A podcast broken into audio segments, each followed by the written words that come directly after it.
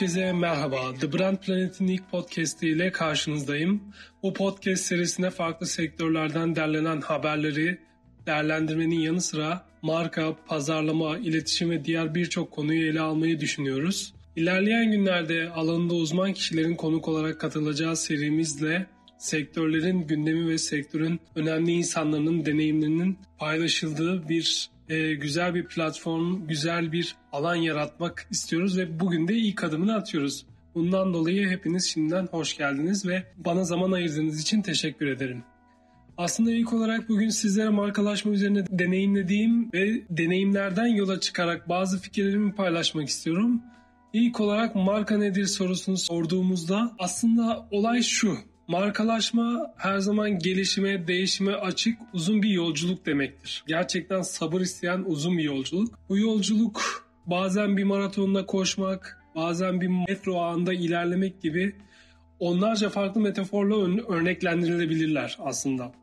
Bu süreç uzun vadeli ve sabır isteyen bir süreçtir tekrar dediğimiz gibi. Yani bunu gerçekleştirmek için yeterince inanmış olmak yetmiyor. Yeterince çaba, zaman ve dediğimiz gibi mücadele etmek işin önemli noktalarından biridir aslında. İlk olarak araştırma tarafından başlamayı uygun gördüm. Araştırma aslında şöyle bir şey. Bu as fikir diye ortaya çıkan şeyin aslında ilk test, test aşaması. Yani bu fikir çalışır mı çalışmaz mı üzerine değerlendirme yapılan aşamadır. Araştırma bölgesiyle başlayan macera tasarımdan geçerek pazarlamaya doğru ilerler. Marka sağlığı araştırmaları sonrası yapılan revizelerle zaten marka yoluna devam eder. Marka sağlığı da şudur. İleride değineceğim zaten. Bir marka yarattınız, sahaya indiniz, satışlarınız şunlar bunlar hepsini kampanyalarınızı yönettiniz, bütçenizi yönettiniz. Yıl sonunda işte return on investment yatırımdan geri dönüşlerinizi ve KPI'lerinizi ölçerken elde ettiğiniz sonuçlar ve sizin hedefiniz. Yani arada bir boşluk var mı? Veya varsa bu aradaki farktan ortaya çıkan şeylerin sebebi siz başlarken neredeydi, şimdi nerede? İyiye mi gidiyor, kötüye mi gidiyor ve yakın gelecekteki görmek adına anlamlı bir şeydir aslında. Şimdilik çok detaya girmiyorum. Aslında ilk olarak fikirden başlamak istiyorum. Bir markayı yaratmanın önündeki en büyük aşama fikirdir. Fikirsiz hiçbir marka hayatta duramaz. Yani insana can veren kan gibidir fikir. Yani fikir bütün markayı etkisi altında tutar ve markayı ayakta tutan demin de söylediğimiz gibi ana unsurdur. Fikri bulmak çok zordur, çok zaman ister. Bazen hiç ummadığınız anda gelir. Bazen de üzerinde çalışırken ortaya çıkan bir mevcut eksiklik durumunda ortaya çıkan bir e, sorun karşısındaki bir çözümünüz sizin için aslında bir markanın başlangıcı olur. Bu da nedir? Bu bir fikirdir. Yani özetle söylemem gerekirse bir çözüm üretmek demektir. Şöyle bir çevrenize bakın, insanların günlük yaşamlarında yüzleştiği sorunları veya zaman kaybettiren süreçleri listelemek akıllıca bir seçenek olabilir bu fikir bulma aşamasında.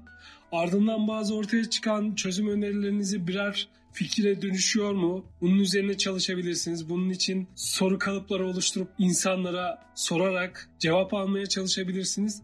Zaten cevap evet ise ilk aşamayı geçtiniz demektir. Bu harika bir başlangıç. Burada bunu dememin en büyük sebebi markanın temelini oluşturan ve her şeyi üzerine kuracağınız için bu fikir aşaması oldukça önemli. Fikir olmadan marka olmaz. Yani her bir markanın aslında temelinde bir fikir vardır. O fikirde özelleştirilmiş yani kendi özgü ve rakiplerinden ayrılan bir yapısı vardır.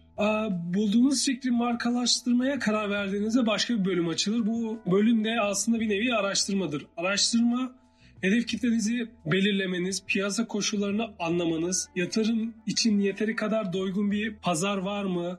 İşte orada böyle bir yatırıma uygun mu? Çünkü bunun da çok alt kırılımları var. Mesela e, oradaki kültürel dağılımlar, insanların satın alma davranışları, birçok alt kırılım var.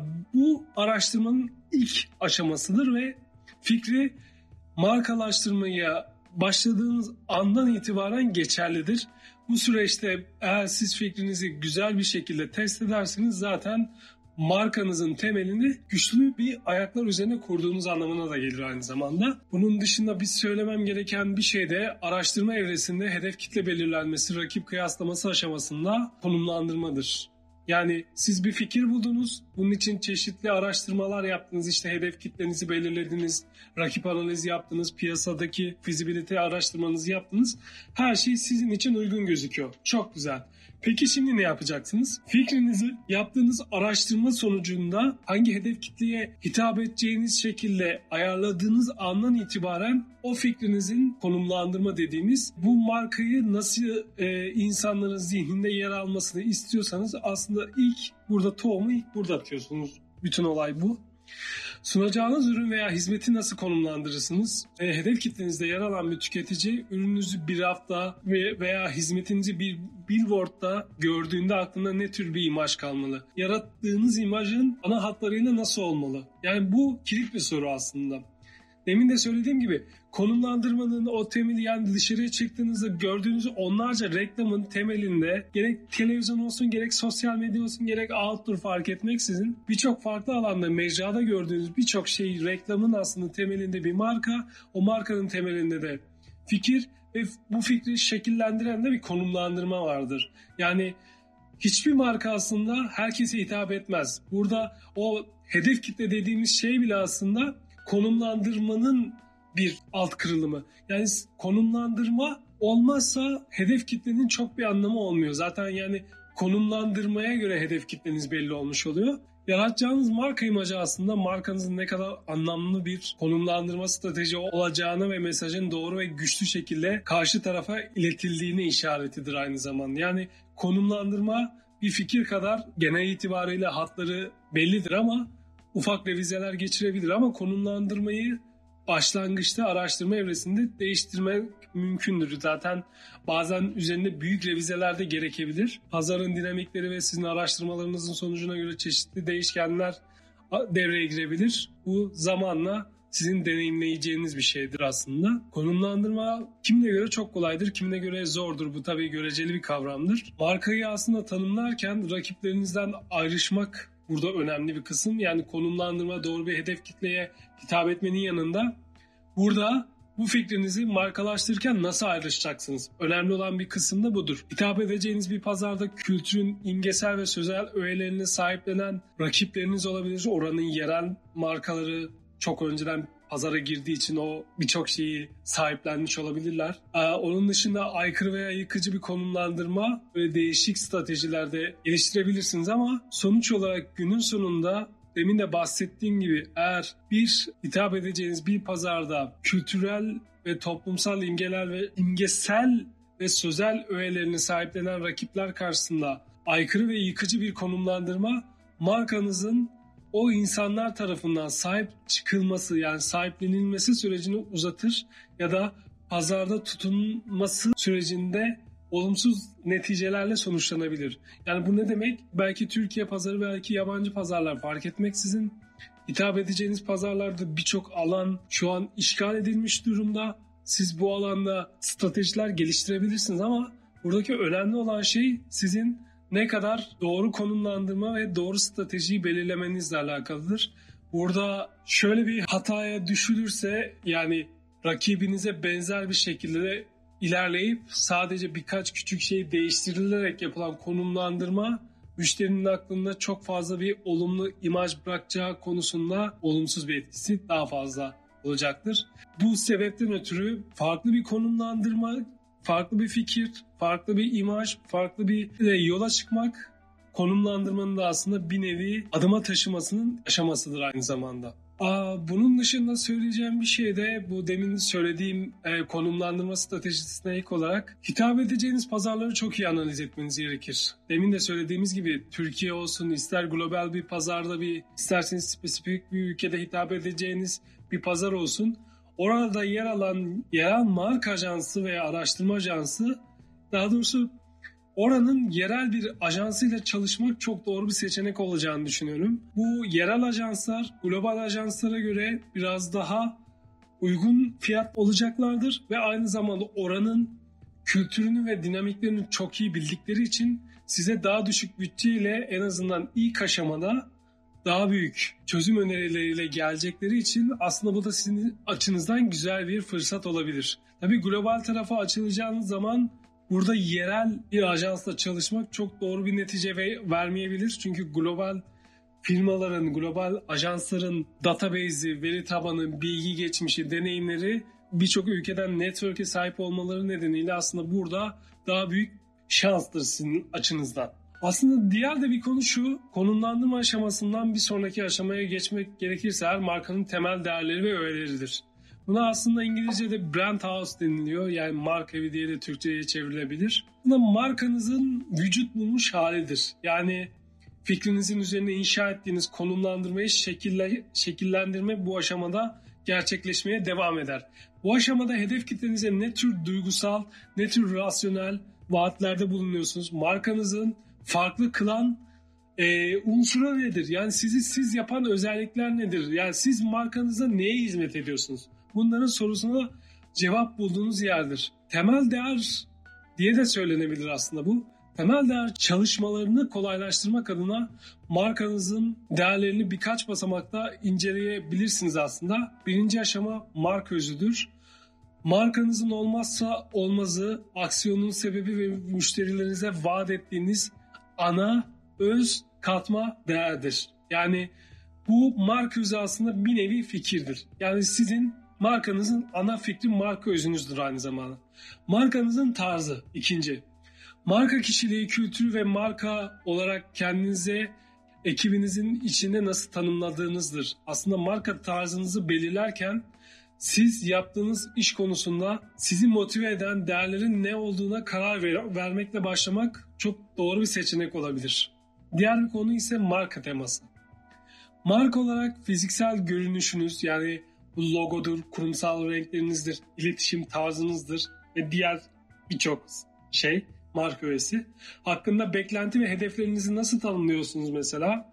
Bunları bir sorarak başlayabilirsiniz. Bu sorunun cevabı marka temanızı etkili bir şekilde belirleyecek ve yolculuğun ilerleyen süreçlerinde briefing dediğimiz aşamada size büyük kaynak ve büyük bir yardımcı olacak. Bu e, ilk aşamanın son bölümünde ise marka tanımlama yani İngilizcesi brand statement olarak geçen kavram vardır. Bu marka hikayesini belirlenmiş, çok güzel, markanın evi inşa edilmiş, harika, her şeyle ham olmasa da yani şey haliyle rafine hale geldiği aşamadır bu aşama. Bu aşamadan sonra tüketiciye ulaşırken hangi mesajla, hangi yoldan gideceğinizin aşamasıdır bu brand statement. Bu ne demek aslında? Markanızın artık bir duruşu ve bir tarzı var. Markalaşma sürecinde alınan tüm kararlar markaların anlaşılır, tutarlı ve stratejiye sahip olması için değer taşır. İş fikrinin, hedef kitlenin ve rakiplerden farklılaşma yollarının belirlenmesine ve markanızın müşterilerinize ve müşterilerine neler vaat ettiği sorusuna da cevabına ek olarak markanın karakterini tanımlamak da görsel, sözel, tasarım öğeleri ve bu süreç için markanıza büyük bir fayda sağlar ve bu aslında büyük bir basamaktır, büyük bir adımdır. Daha önce bahsettiğimiz gibi aslında markalaşma görselleştirilmeden veya böyle sadece imajlardan ibaret değildir. Belli bir değeri temsil etmelidir, belli bir amaç uğruna var olmalıdır. Peki bir marka olarak bu değerleri müşterinize iletirken nasıl bir tavır takınacaksınız? Genç mi, dinamik mi, güvenilir mi, köklü mü, kurumsal mı, eğlenceli mi, nazik mi, dost canlısı mı vesaire bunlar çoğaltılabilir. Bunlar gibi sıfatlar kullanarak aslında markanız için doğru ve anlamlı bir profil oluşturabilirsiniz. Bu konuda aslında marka tanımlanması ve marka sıfatlandırması tam Türkçe karşılığı olmasa da David Aker'ın Brand Personality Understanding Aker's Five Dimensions Model'ı inceleyebilirsiniz. Oldukça güzel içerikler var. Aynı zamanda kendisinin markalaşma üzerine onlarca kitabı var. Bunları kesinlikle edinmenizi tavsiye ediyorum. Marka tanımlama aşamasını yani brand statement'ınızı belirledikten bir sonraki aşamada brief aşaması. Eğer brief aşamasına geldiyseniz markalaşma sürecinde önemli bir adımı daha gerçekleştirmişsiniz, atmışsınız demektir.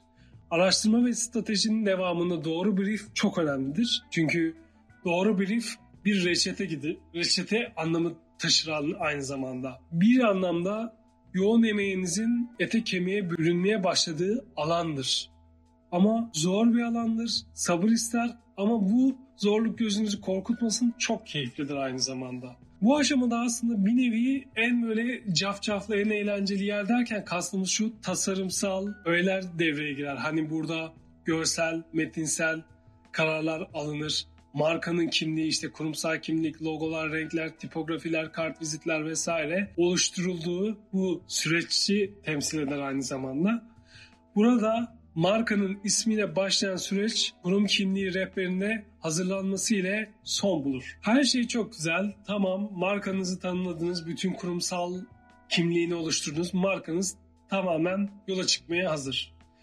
Doğru ajansı da buldunuz. Doğru brief verdiniz mi peki? Bu süreçte neler yapılabilir? Markanızın ismi, sloganı, markanızın dili, görsel ve sözel öğeleri tasarımı gibi ayrıntılanabilir. Tasarım araştırmaları, tasarım çalışmaları markanız için hazırladığınız stratejiyi yansıtacak şekilde hazırlanır. Markanıza ilk defa karşı karşıya gelen yani markanızı rafta veya bir yerde gördüğü zaman hedef kitle aradığınız şeyi sizde bulabiliyor mu? Bütün soru burada ortaya çıkar ve bunun cevabı da zaten markanızın başarılı olup olmayacağını delalet eder. Markanın ne ile ilgili olduğunu, nasıl bir ürün olduğunu veya nasıl bir servis sunduğunu metin veya görsel tasarımlarla o karşınızdaki bulunan markanızın hitap ettiği kişiye aktarırsınız. Hele ki bir de markanıza duygusal bir bağ kurabilirse hedef kitleniz zaten sizin viralleşmeniz ve jenerik marka dediğimiz love marka yükselmenizin ilk aşaması, ilk tohumları burada atılıyordur demektir. Şöyle de bir şey var aslında. E, siz doğru brief verme aşamasında gerek müşteriler gerek ajanslar burada çok fazla sıkıntı yaşıyorlar. Çünkü briefing tarafında genel olarak müşteriler demin bahsettiğimiz gibi araştırma, konumlandırma vesaire aşamasında doğru bir şekilde fikrini oturtamadığı zaman ajansa gittiğinde ajanstaki insana bu fikri anlatırken, bu brief'i verirken bazı eksikliklerle karşılaştığı için arada bir kopukluk oluyor. Çok fazla revizeye maruz kalıyor bu süreçte gitgeller olduğu için yani odak kaybediliyor. Bu aynı zamanda iki tarafında enerjisini olumsuz etkiliyor. Burada ne yapılabilir? Ajans tarafından bakacak olursak müşteriye daha anlaşılır sorular sorarak aslında müşterinin ne tür bir ihtiyacı olduğu daha net ve kesin olarak belirlenebilir. Bunun için aslında müşteriyle toplantı yapılmadan önce e, müşterideki e, iç müşteri dediğimiz çalışanlarla bir fokus kurup veya toplantı adı altından e, bu soruları sormadan önce bir ısındırma turu olarak bir fokus grup, odak grup çalışması bir seçenek olabilir. Çünkü orada müşterinin size o an sorduğunuz sorulara cevap veremediği veya aklına gelse de o an söyleyemediği birçok şey aslında o fokus grupta, odak grup çalışmasında ortaya çıkabilir. Bence burada ilk aşamada bu odak grup çalışması yapılarak müşteriden ne beklendiği, ne tür bir brief beklendiği hakkında genel bir fikir sahibi olunabilir. Müşteri tarafında aslında şöyle bir ön çalışma yapılabilir önden araştırma yapılması gayet güzel ama çalışılan ajansın müşteriye önceden bir çalışması gereken notlar, konular üzerine bazı fikirler sunabilir. Şu nedir, bu nedir, sizin markanız şurada ne yapıyor? Isındırma sorularıyla aslında müşteriyi odak grup öncesinde hazırlayabilir. Bundan sonraki süreçte zaten o sorulara hazırlıklı olmaları, ardından odak grup çalışması ve ardından brief aşamasında her şey çok netleşmeye başlar ve aynı zamanda da bu müşteri ve ajans arasındaki ilişkileri briefing aşamasında şeffaf olmalarını, akışkan olmalarını ve süreci en sağlıklı şekilde ilerletmelerinin bir aşamasıdır. Fikirlerinizi paylaşırsanız en azından benimle paylaşırsanız bundan mutluluk duyarım. Her türlü de olumlu olumsuz eleştiriye de her zaman açayım. Um, konuyu çok dağıtmadan aslında diğer bir konuya geçmek istiyorum. Marka deneyimi. Bunu ilk duyduğunuz an çok manalı gelmeyebilir. Ama şunu bir düşünün. Siz sattığınız ürün veya hizmetin değeri %30 ise geri kalan %70'lik kısmı marka deneyimidir. Çünkü insanlar sizin markanızı, ismini, cismini, rengini vesaire akılda tutamayabilir. Çünkü benim benzer onlarca isim olabilir. Ama sizin yaşattığınız deneyim sizin markanızın en büyük hatırlatıcısıdır. Yani kısa süreli veya uzun süreli, uzun dönemli hafızada yer edineceği için bunlar kolayca hatırlanabilir, kolayca çağrılabilmesi açısından önemlidir. Yani şöyle düşünebilirsiniz. Bu ürün bazında düşünülürse ürünün ambalajından, ürün içeriğinden ürüne göre satış sonrası desteğe yani örneğin bir içecek mağazasıysanız sunduğunuz ortam, ortamdaki koku ve renkler ve dahası. Onlarca farklı örneklendirmenin içine girebilecek bir detay. Yani bunu sizin sunacağınız hizmet veya ürüne göre çeşitlendirebilirsiniz. Bunun sınırı tamamen sizsiniz. Hazır koku demişken Türk Hava Yolları'nın şöyle bir atılımı olmuştu. Dünyada ilk kendi marka kokusunu tescilleyen hava yolu şirketinin Türk Hava Yolları olduğunu biliyor musunuz? Evet, şaka değil. Tescillediği marka kokusunu her seferde bu kokuyu vererek aslında burada insanların dürtülerini harekete geçirmek ve oradaki o kokuyla insanların zihninde yer edinmek için güzel bir hamle aslında bu yaptıkları şey. Perona vardığınız anda gişeyi geçtikten sonra uçağa bindiğiniz ve seyahatiniz süresince bir markayı deneyimlediğiniz anın zaten bir simülasyonudur. Burada deneyimi eksiksiz hale getirmek için böyle bir yola gidilmiş. Bu marka deneyimini ayrı bir boyuta taşıyan bir şeydir ki zaten bunun en güzel örneklerinden biri de New Car Smell'dir. Hani bir yeni bir arabaya bindiğinizdeki bir koku hiçbir zaman unutulmaz. O ilk kokuyu her zaman hatırlarsınız ki zaten yakın gelecekte de Apple bunu ürünlerinde yapmaya başlamıştı. Apple ürünlerini aldığınızda, kutuyu açtığınızda ilk koku zaten sizi elegant imajı zihninizde imgelemenize yardımcı olacak bir kokudur aynı zamanda. Aldığınız üründen ne kadar verim alacağınıza delalet eder. Hizmet tarafındaysa şöyle bir örnek verebilirim. Wix. Wix dediğimiz şey aslında temel olarak marka fikrine baktığımız zaman bir internet sitesi tasarım platformu. Ama öyle bir platform haline geliyor ki şu an e, mesela marka deneyimi konusunda kusursuza yakın diyebilirim. Çünkü devamlı ürün piyasaya sunacakları zaman veya işte bir özellik ilk başta bunu e, bütün kullanıcılarına deneyimletiyorlar beta sürecinde ve onlardan geri bildirim topluyorlar. Geri bildirimlerine göre daha sonra bu deneyimi iyileştirmek için müşterileriyle veya partnerleri işbirliği yaparak aslında bu süreçte markanın yaşattığı deneyimi hep daha üste taşımaya çabalıyorlar. Markaya olan sadakat ve marka farkındalığı daima daha yüksek oluyor. Yani şu an Wix bir fiyatta arttırıma gitmiş olsa veya bu diğer markalar için de geçerli. Sizin oradaki pozitif marka algınızdan ötürü fiyat esnekliğiniz daha değişken olabilir. Yani nedir? Fiyata duyarınız düşer. Fiyata duyarınız düşer demek ne demek? Yani fiyat ne olursa olsun siz oradaki deneyime odaklı olduğunuz için fiyatın değişmesi yani çok böyle dramatik fiyat değişimleri olmadığı sürece sizin için ufak fiyat revizeleri sizi çok etkilemeyecektir. Yani Apple'ın veya böyle lüks Tesla araçlarının vesaire yıllık fiyat artışlarında sizin nasıl satın alma kararınız çok fazla etkilenmiyorsa bu da aslında bunun bir destekleyici unsurudur. Destekleyici bir tezdir aynı zamanda. Yani son aşamaya geldiğimizde de aslında bu artık markanızın ilk adımlarıdır. Yani markanızın fikri her şeyiyle, görseliyle ayağa kalkmış ve ilk adımlarını atmaya başladığı andır. Nedir bu? Pazarlama. Markalar doğru stratejilerle uygun tasarım dilini oluşturabilir.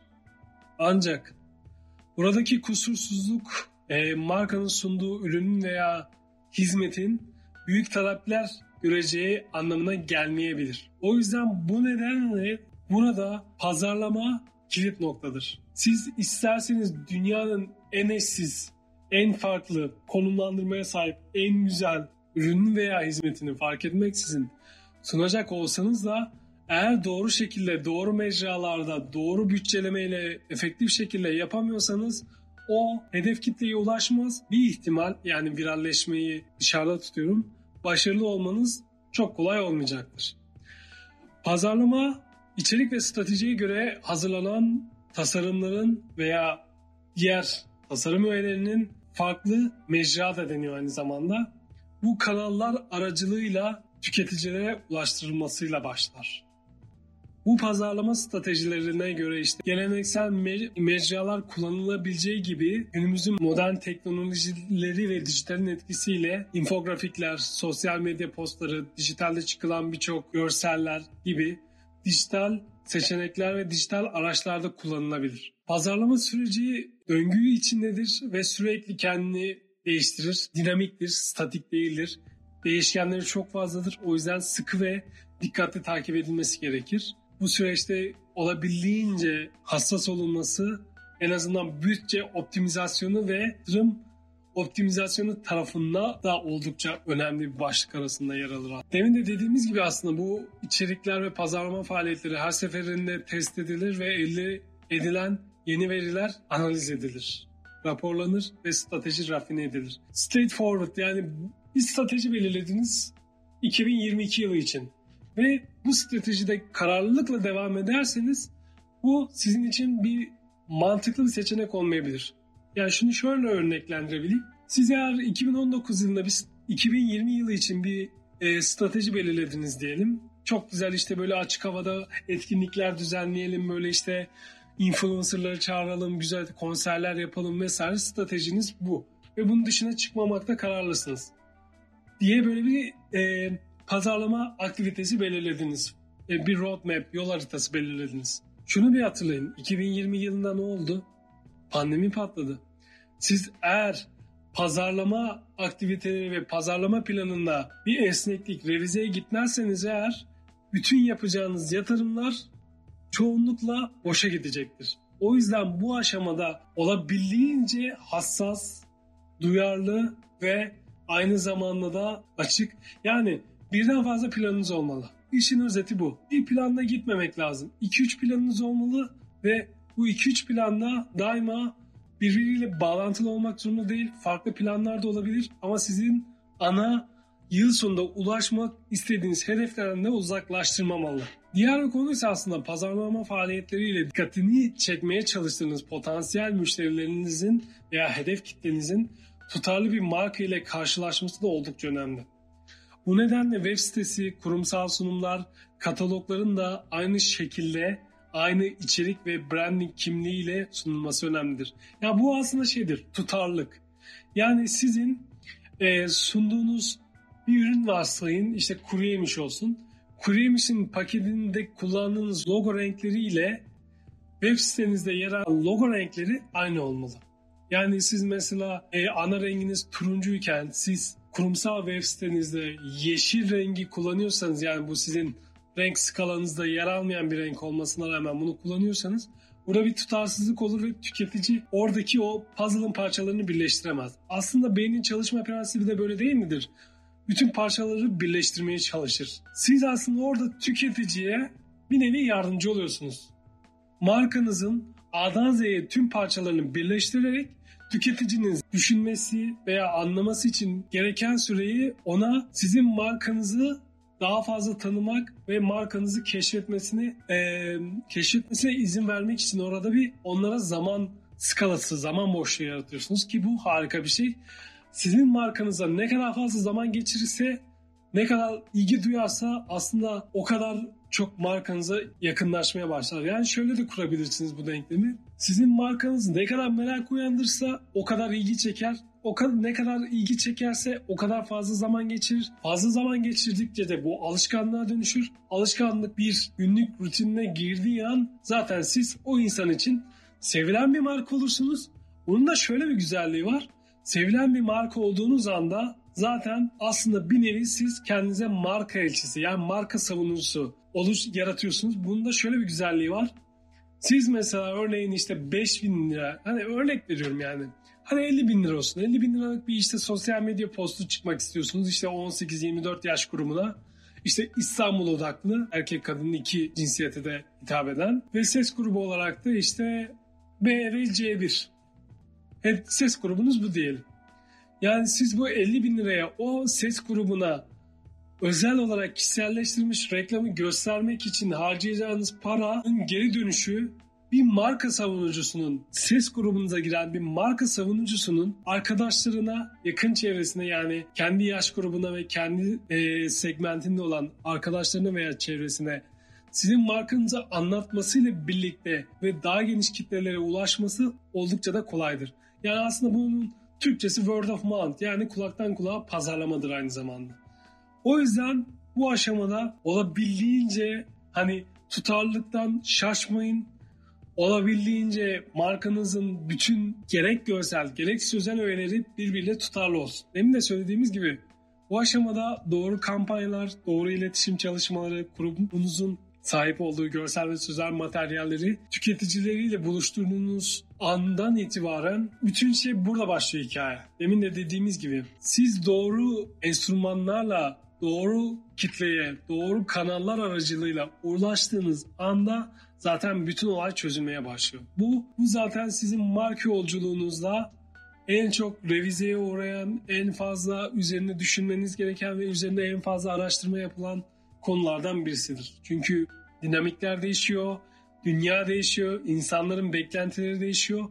Siz bu beklentilere nasıl cevap veriyorsunuz? Aslında ürününüzün veya hizmetinizin temelindeki sunduğunuz vaatler veya faydalar dışında pazarlama faaliyetleri de bunun gibi değişkenlik göstermelidir. Eğer siz modern ve teknoloji bir firmasıysanız geleneksel mecrada yani bir gazete reklamıyla teknoloji tutkunları olan bir insanlara hitap etmeniz oldukça zor. O yüzden bu değişen dinamiklerde örneğin şu an en yaygın mecralar hangisi mesela sosyal medya dediğimiz zaman bir ara Facebook çok yaygındı. Facebook zamanla belli bir yaş üstündeki insanların uğrak mekanı olduğu için bu insanların da teknolojiyle tanışmasıyla birlikte daha uğrak bir mekanı olduğu için insanlar, genç insanlar, genç yetişkinler daha çok Instagram ve TikTok gibi böyle daha yenilikçi ve daha böyle yeni yeni keşfedilen alanlara kaymaya başlamıştı ve bu alanlarda artık e, daha fazla zaman geçirmeye başladılar. Yani o yüzden bu ve bunun gibi değişkenlikleri devamlı düzenli trendleri takip etmeniz lazım. Yani bunun için de aslında McKinsey olsun, Kantar olsun, Nielsen olsun, işte Euromonitor vesaire onlarca araştırma ve danışmanlık şirketi yıllık bu trendler hakkında bazıları paralı, bazıları ücretsiz. Onları araştırmanız gerekiyor. Birçok araştırma yapıyorlar. Bu alanlarda yapılan araştırmaları incelemenizi şiddetle tavsiye ediyorum. Belki bütçeniz o kadar yoktur ama ücretsiz dağıtılan bazı araştırmaları okuyarak da en azından mevcut ve gelecekte beklenen değişimleri, teknoloji ve trendler hakkında en azından temel bir fikriniz olması aşamasında bence oldukça faydalı. Tekrar konuya dönmem gerekirse bütçeniz zaten e, her ne kadar kampanya şöyle yapalım böyle yapalım deseniz de bütün olay bütçede bitiyor. Çünkü bütçeniz size e, ne yaratıcılığınızın tam doğru kelime o değil ama bütçeniz size tam olarak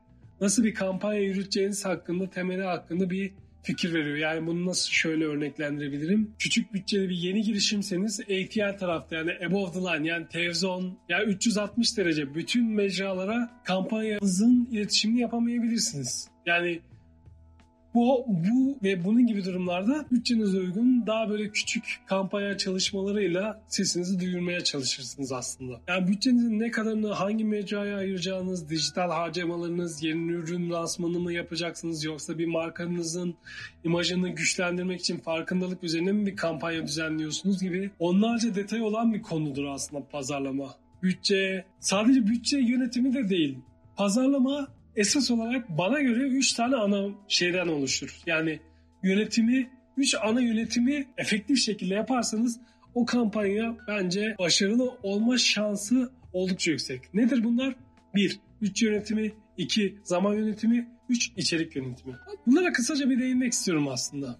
Bütçe yönetimi şöyle. Sizin elinizdeki bütçeye göre e, çıkacağınız bir reklamda veya bir e, hangi mecrada yer alacağınız tamamen sizin hedef kitlenize, ürününüze ve yapmak istediğiniz şeye, ulaşmak istediğiniz amaca göre şekillenir. Demin işte gazete örneğindeki gibi yani siz bir kitap satmak istediğiniz zaman bunu gazete ilanı olarak verirseniz eğer çok bir e, şey olmayacaktır. E, gazeteye ilan verdiğinizde çok bir geri dönüşü bir teknoloji daha doğrusu bir internet sayfası kadar hızlı geri dönüşler almayabilirsiniz. Sadece daha önce teknolojiyle tanışmamış insanları çekme adına böyle bir seçenek olabilir ama yani dediğim gibi bu değişkenler duruma göre farklı gösterebiliyor. Burada hani net bir şey söylemek çok mümkün değil. İkincisi zaman yönetimi. Bu kampanyanızı veya bu pazarlama iletişimi kampanyanızı hangi zamanlar içinde yapacaksınız? Yani zaten bütçeniz bir yıl boyunca yapılabilecek bir kampanyayı kaldıramayabilir. O yüzden buradaki zamanlama oldukça önemlidir. Yani siz laptop örneğinden yola çıkacak olursam bayram zamanı, bayram tatilinde siz eğer bir laptop reklamı çıktığınız an hani o insanlarda belki bir satışa dönme hedefi olabilir. Ama o dönem o anki dinamiklere göre mesela işte çok fazla maruz kalmayacağı için insanlar çünkü daha böyle e, dijital ve teknolojiden daha böyle e, detoks oldukları bir dönem olduğu için o reklamlarla çok fazla yüz, e, karşılaşamayacak ve burada belki bir arzu ettiğiniz hedef kitleye ve kişilere ulaşmakta zorluk yaşayabilirsiniz. Ama ne yapabilirsiniz mesela? Şöyle bir şey yapıldığı zaman zamanlama olarak back to school yani okula geri dönüş veya işte e, Black Friday yabancıların tabiriyle o zamanlarda vereceğiniz reklam aslında doğru bir pazarlama bütçesiyle doğru zamanlamayla istediğiniz hedef kitleden daha da öteye taşıyacak. Yani hedef kitlenizde 5 kişi hedeflediniz diyelim. Size 15 hatta 20 kişiye kadar ulaştırmanın önünde açabilir. Diğer bir konu ise içerik yönetimi. İçerik yönetimi aslında bir nevi e, hassas bir konudur. PR'cılar burada çok bu konuda uzmanlardır aslında. Aa, içerikler toplumun dinamiklerine göre çeşitlilik gösterebilir. Yani siz eğer böyle toplumsal bir olayda toplumsal olaya neden olan bir nesnenin iyi çağrıştıracak bir şeyi reklam olarak çıkarsanız bu sizin markanıza olumsuz bir geri dönüşü olabilir. Bu gibi süreçlerde ve bu gibi anlarda zaten kriz yönetimi devreye girer. Bu kriz yönetimi aşamalarında doğru e, iletişim yapmak da zaten çok önemlidir. Ama genelde de Türkiye'de bu konuda kriz yönetimi yapma konusunda markaların biraz daha ajansları ve PR ajanslarının özellikle inisiyatif tanımasına fayda olduğunu düşünüyorum açıkçası. Son olarak da aslında ee, birkaç tane yan başlığa değinmeden önce şunları da söylemekte fayda var. Markanızın sunduğu hizmet veya ürün fark etmeksizin veya markanın kendisi her aşamada marka sağlığı düzenli olarak takip edilmesi ve yıl boyunca izlenecek stratejilerde revize yapmak oldukça kritik bir öneme sahip. Demin de dediğimiz gibi dinamikler devam değişiyor, trendler değişiyor. Doğru hamleler yaparak, doğru taktiklerle aslında yılı kapatırken beklediğiniz sonuçları ulaşma adına aslında bunlar erzemdir. Yani bunları yaptığınız an olayın büyük bir bölümü çözülmüş olur. Şunu söylemeye çalışıyorum. Bu pazarlama yani marka kadar markayı da tanıtmanız da oldukça e, meşakkatli bir iştir. Yani burada sizin markayı tanıtma sürecinde, markayı inşa ettiğiniz kadar markayı tanıtma sürecinde de bu dinamiklerin ne kadar aşina olursanız ve dinamikleri ne kadar takip ederseniz markanızda o kadar başarılı olacak. Rakiplerinizden daha hızlı yol alacağınız için daha geniş kitlelere ulaşmanız da olası. Aa, son olarak aslında birkaç tane e, nokta var değinmek istediğim. Yaklaşık bir saate yakın oldu bu kayıt. Şunlardan bahsetmeyi çok isterim aslında. İlk olarak CX, Customer Experience bir başka değişti müşteri deneyimi. Bir markanın tüketiciye ulaştıktan sonraki süreçte tüketicinin zihninde ne gibi bir reaksiyon yarattığı hakkında anlamda içgörülere ulaşmanın anahtarıdır. CX. Rekabetinden çiftin yaşandığı şu dönemlerde tüketicinin olası bir iyi veya kötü deneyimi sonucunda alternatif markanı markayı değerlendirme e, seçeneği bulundurması olasıdır. Yani siz eğer güzel bir markanız var, her şeyle güzel bir ürün hazırladınız, hizmet sundunuz. Bunun sonucunda müşteri yaşadığı bir deneyim sonucunda size ulaşmak istediğinde olumsuz bir netice aldığı an yaşadığı kötü deneyimden sonra sizin en büyük rakibinize deneyimleme ve ona şans verme gereksinimi duyabilir ki bu da sizin için bir dezavantajdır. O yüzden CX aslında bir yani markanın olmazsa olmazıdır. Yani markanın ve pazarlama iletişiminin bir nevi e, destekleyici unsurudur. Ürün ve ya hizmeti sadece satmak yeterli değil. Eskiden hani ambiyane tabirle, kaba tabirle bir satış sonrası adı altında temel bir destek verilirdi. Ama şimdi e, o kadar değişti ki yani internetle beraber hayatımıza giren bu çeşitli platformlarda insanların yorumlamaları, ürün e-ticaret sitelerindeki insanların geri bildirimleri, mecralar mesela şikayet var gibi sayfalarda ürün veya hizmet hakkındaki e, geri bildirimler aslında bir nevi burada markanızın ne kadar etkili bir CX yapıp yapmadığına delalet eder aynı zamanda. Çok güçlü temelleri olan bir marka yaratıyor olsanız bile doğru CX yönetimiyle sadece satışları etkilemeyeceksiniz, etkilemezsiniz. Aynı zamanda büyük reklam bütçelerine ihtiyaç duymadan markanızın yarattığı pozitif marka deneyimiyle kulaktan kulağa geniş kitlelere yayılmasına da destek olacaksınız demektir. Yani doğru CX yönetiminin tam karşılığı budur. Ee, sonuç olarak aslında şöyle bir özet geçmek istiyorum. Bir fikirden yola çıkarak oluşturduğunuz bir markanın zirveye yürüyüşü elbette hızlı olmayabilir. Yani burada e, çok temel noktalara değindik. Yani bunun alt kırılımları o anki dinamiklere göre değişkenlik gösterebilir. Toplumsal ve pazar dinamikleridir. Fikre ne kadar inandığınız ve sahiplendiğinizdir. Markanızın stratejisini geliştirirken yaptığınız hamlelerin ne kadar doğru olup olmadığı vesaire gibi birçok alt kırılım var. O yüzden hani burada tamamıyla bu sizin kendi yolunuzdur. Biz sadece ana hatlarıyla olasılıkları söyleyebiliriz ama sizin stratejileriniz burada büyük önem taşır. Yani bu şey gibidir. Biz burada sadece müzik notalarını anlatırız. Ama müzik yapmak sizin yaratıcılığınızla alakalıdır. Yani müziğin ana temasını oluşturan enstrümanları ve ana başlıkları gösteririz. Siz bunu alıp daha ileri taşıyacak e, ekipleri ve stratejileri yaratmakta bütün olay. Burada size kalıyor aslında bir nevi.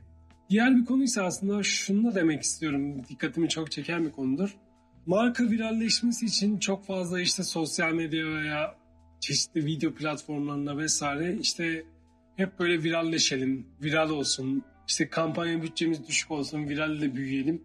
Bu her zaman başarılı olmayabilir. Viral videolarda genelde marka yer almaz.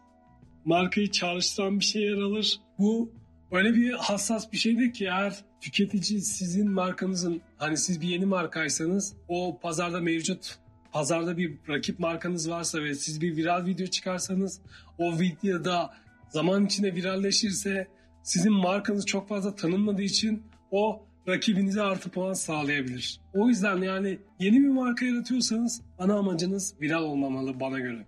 Bunun dışında aslında e, marka yönetimi, marka yaratmak e, oldukça uzun bir süreç. Bunu tekrar etmekte fayda var. Bütçenize göre yani şirketinizin bütçesine göre en doğru ekipler, en doğru ajanslar ve e, yeteneklerle iyi işler ortaya çıkarabilirsiniz. Bunun için çok büyük bütçelere de gerek yok aslında. Küçük bütçeyle de çok büyük işler yapabilirsiniz ki startupların çoğu küçük bütçeyle başlasalar bile fikirleriyle farklılaşıp yatırım alarak büyürler. Yani siz de burada aslında bu seçeneği değerlendirebilirsiniz bir girişimci olarak, bir marka sahibi olarak. Pazarlama 4.0 dünyasında aslında teknolojinin nimetlerinden sonuna kadar yararlanın.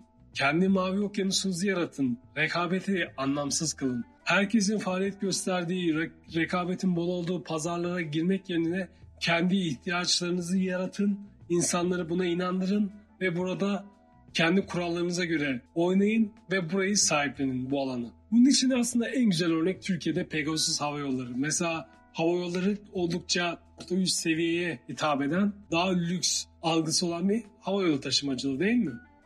Pegasus burada nasıl bir fark yaratmıştı? İkramları ve birçok şeyi kaldırdı. Ve bu ne oldu? Aslında havayolu taşımacılığının da aslında ucuz olabileceğini ve daha farklı bir e, pazar yaratarak aslında burada rakiplerinden farklılaşarak havayolu taşımacılığına farklı bir yöne doğru gitmeye başlamıştı ki zaten bunun da neticelerini uzun vadede oldukça pozitif finansal rakamlarla gördüler. Şu anki gidişatları da yani oldukça iyi görünüyor ki Türk Hava Yolları da rekabet adına iç hatlar için özellikle Anadolu Jet diye bir alt marka yaratmıştı bu konuda rekabet yaratmak için. Bir aslında bir küçük bir detay daha var. Yani bu mavi okyanustur, şudur budur diyoruz ama markanızın aldığı, markanızın yer aldığı kategoriye giren büyük markalar bile rekabet edemesin. Bu sizin için ilk challenge'ınız olsun diyoruz ama şunu da aslında bir unutmamak lazım. Şöyle bir e, meşhur bir kitap vardı konumlandırma kitabında. Herkes uzaya ilk kimin çıktığını hatırlar ama ikinci çıkan kişiyi bilen çok azdır. Yani o yüzden ilk çıkan siz olun. İlk çıkamıyorsanız da hani o alana kendi alanınızı yaratın, ürününüzü farklılaştırın ve oranın ilki siz olun. İlkler daima akılda kalıcıdır. Yani zaten buradaki en güzel örnek teknolojide yapılan akıllı telefonları. Yani ilk iPhone çıktığı dönemi bir hatırlayın. Şu an bütün akıllı telefonlar Apple'ın benzeri. Yani birçok tasarım veya donanımsal konuda daha iyi söyle olabileceği telefonlar üretildiği söylense de Apple'ın yeri daima tüketicinin aklında her zaman bir farklıdır. Yani iPhone var bir de Android var. Yani Android cihazları modelleri söylemek yerine Android adı altında birleştiriyorlar ama mesela bir iPhone için öyle değil. iPhone iPhone'dur diyorlar. Yani buradan aslında yola çıkabilirsiniz. Fikrinizin büyük veya küçük hani olması fark etmeksizin rakiplerinizin tarafından kopyalanırsa da bundan asla çekinmeyin. Neden mi? Bir gerçek var. O da rakibiniz tüm fikrinizi kopyalayabilir veya esinlenebilir fikrinizden. Ama fikrinizi nasıl hayata geçirdiniz sizin deneyimlerinize bağlı olduğu için size özeldir. Organizasyon deneyimler üzerine şekillenir. Çevrenizdeki markalara bakın. Hani esinlenen markalara bakın. Aynı kaliteye hiçbir zaman ulaşamaz. Yani ulaşmak için de ya farklılaşma stratejisine gider ya da başarısız olup bambaşka bir stratejiyle bambaşka bir marka ve yola devam eder. Markanızın ses tonundan, renklerine, sloganından, iletişim diline kadar birçok öğeleri e, şirketinizin kurumsal kültürüyle çatışmamasına özen gösterin. Bu ne demek? Çünkü kurumda çalışan kişiler aslında ilk müşterinizdir ve kurum kültürünüzü sahiplenen kişilerdir. Eğer siz ilk müşterinize markanızın amacını, markanızın varlığını inandıramazsanız dışarıdaki müşterilerinizle ne vaat edersiniz dedin inandırmanız çok kolay olmayacaktır. Aa, son aslında birkaç başlık var değinmek istediğim. Sürdürülebilirlik konusu aslında markalar için önemli bir detay. Kurumsal sosyal sorumluluk keza öyle. Ama markanıza değer katması amacıyla yaparsanız günün sonunda reaktif PR yapmak zorunda kalabilirsiniz. Yani sadece yapmak için yapmayın. Sürdürülebilir stratejiniz bütçeniz yer verdiği sürece ana başlıklarınız arasında yer alsın. Ana kalemler arasında yer alsın. Ama e, markanızı çok ön planda tutmayın. Asıl burada topluma, dünyaya sağlayacağı iyilik ön planda olsun, markanız daha geri planda olsun. Yani sizler markayı ön planda tutarsanız siz bunu reklam için yaptığınız anlaşılır ve tüketici nezdinde bu olumlu karşılanmaz. Son yapılan işte bu su indeksi, özellikle Finish'in yaptığı birkaç kampanyayı izleyin çok fazla e, şey yoktur. Marka daha geri plandadır. Ön planda aa böyle şey vardır. Verilmek istenen mesaj, sürdürülebilirlik mesajı vardır. Doğaya saygı, işte su kaynaklarımızı koruyalım. Veya mesela işte Like a Girl kampanyasını bir inceleyin. Orada da zaten demek istediğimi çok daha net anlayacaksınız. Yani sürdürülebilirlik ve bu tarz böyle hmm, sosyal mesaj vermek adına yapılan kampanyalarda markaları daha geri planda tutmak her zaman mantıklıdır. Bir diğer konu ise celebrity usage, daha doğrusu ünlü kullanımı, influencer özellikle son günlerde artan bir şey konu. Pazarlama aktiviteleri konusunda yeni e, markalaşmaya başlayan ve pazarlama faaliyetlerine başlayan markalara ve şirketlere tavsiyem influencerlarla çalışmanın risklerini bir anımsayın. Bu ne demek? Her ne kadar celebrity veya ünlü olarak yeseler de her influencer profesyonellik konusunda her zaman doğru adımlar atmayabilir. Yani burada işbirliği yapmak olası bir ters bir durumda markanızın da gelişen itibarına zarar verebilir. Doğru influencerlarla çalışmak markanızın, bütçenizin doğru yönetilmesiyle mümkündür. Hani tabii influencerlarla çalışmak büyük kitlelere hitap eden oldukça maliyetli olabilir ama doğru influencerlara yapılacak doğru yatırımlar aslında size uzun vadede getirisi daha fazla olur. Yani aksi takdirde yani benim kullandığım hep bir söz vardır. Reklamın iyisi kötüsü olmaz derler ama bence iyisi kötüsü olur. Eğer reklamlar daima iyi çalışsaydı olası bir olumsuz bir reklamda da marka hep iyi anımsanırdı. Yani markanın devamlı konuşulması demek her zaman o markanın iyi hatırlanacağı anlamına gelmez kötü anımsadığınız bir markayı satın alır mısınız çok konuşulduğu için? Yani çok konuşulup kötü anımsanan bir markayı tercih eder misiniz? Muhtemelen hayır. Bu da aynı şey. Yani burada da bir reaktif PR'lı aslında orada bir markanın o kötü algısı arındırılarak yeni bir imaj çalışması vesaire yapılıyor. Tabii bu PR ajanslarının uzman olduğu alanlardan birisi. Ya aslında bu örnekler, öneriler, hassas noktalar çoğaltılabilir. Önemli olan bir markanın oluşturulmasına dair bu yolculukta geçmeniz gereken onlarca yol ve aşmanız gereken farklı engellerdeki tutumunuz önemli. Yani günün sonunda siz ne kadar sahip çıkıyorsunuz fikrinize, ne kadar markanıza sahip çıkıyorsunuz, ne kadar bu inandığınız şeyi insanlara inandırıyorsunuz. Yani bu ekibiniz, iş ortağınız, aileniz, çevreniz, müşteriniz fark etmeksizin siz ne kadar inandığınız ve çevrenize ne kadar inandığınızla alakalı olay. Buradaki bu süreçte atacağınız her adım markanın da hayatta kalması sağlayacaktır. Yani markaya olan inancınız markanın hayat süresini belirler. Yani siz markadan ümidinizi kestiğiniz gün zaten marka yok olmaya hazırlanıyordur. O yüzden inandığınız her zaman başarılı olmayabilir. Zaten en büyük başarı başarısızlıklar üzerine kuruludur. Hiçbir zaman hep böyle doğru hamlelerle başarıya çıkılma hikayesi sadece böyle sinemada olur çoğu zaman ki zaten daha böyle real bir perspektifle baktığınız zaman en güzel deneyim de, demin de söylediğim gibi başarısızlıklar üzerine inşa ettiğiniz bir başarıdır. Yani başarısızlıklar aslında sizin için bir üst basamağa konulan bir merdiven basamağıdır, bir tuğladır. Siz bu tuğlanın üzerine çıktıkça e, zirvede yer alan başarıya daha kolay ulaşabilirsiniz. Um, yani söyleyeceklerim aslında genel olarak bunlar.